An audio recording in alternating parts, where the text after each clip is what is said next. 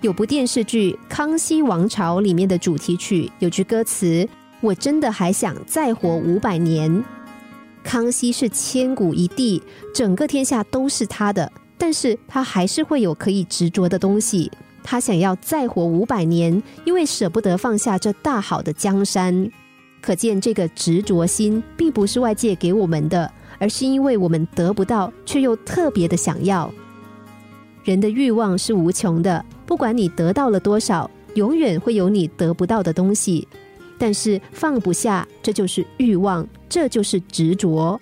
心里有了这个执着心，有了求而不得的东西，每天辗转反侧，那么这能不让人烦恼吗？古代有一位作战勇猛的将军，偶然得到了一只很喜欢的杯子，雕刻精美，非常珍贵，他很喜欢，常常放在手中把玩。有一次，在他把玩的时候，杯子不小心从他的手里滑了出去。虽然他很快的接住了，但是也吓出了一身冷汗。他看着这个杯子，想起刚才的事情，突然心中有种奇怪的感觉。他想到自己在战场上冲锋杀敌都没有这么害怕，如今却怎么为了一只杯子这么担心呢？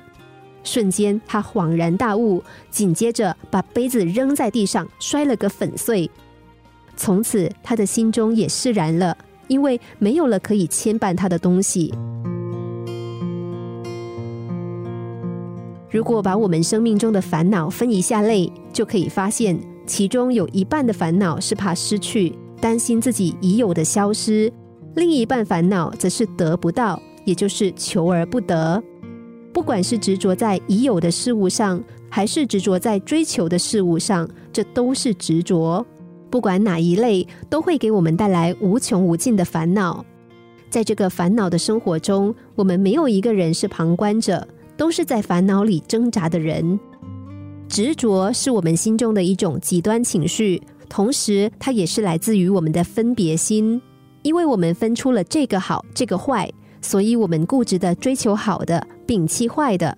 可是，万物之间其实根本没有什么高低贵贱之分，又何谓好坏？何须执着呢？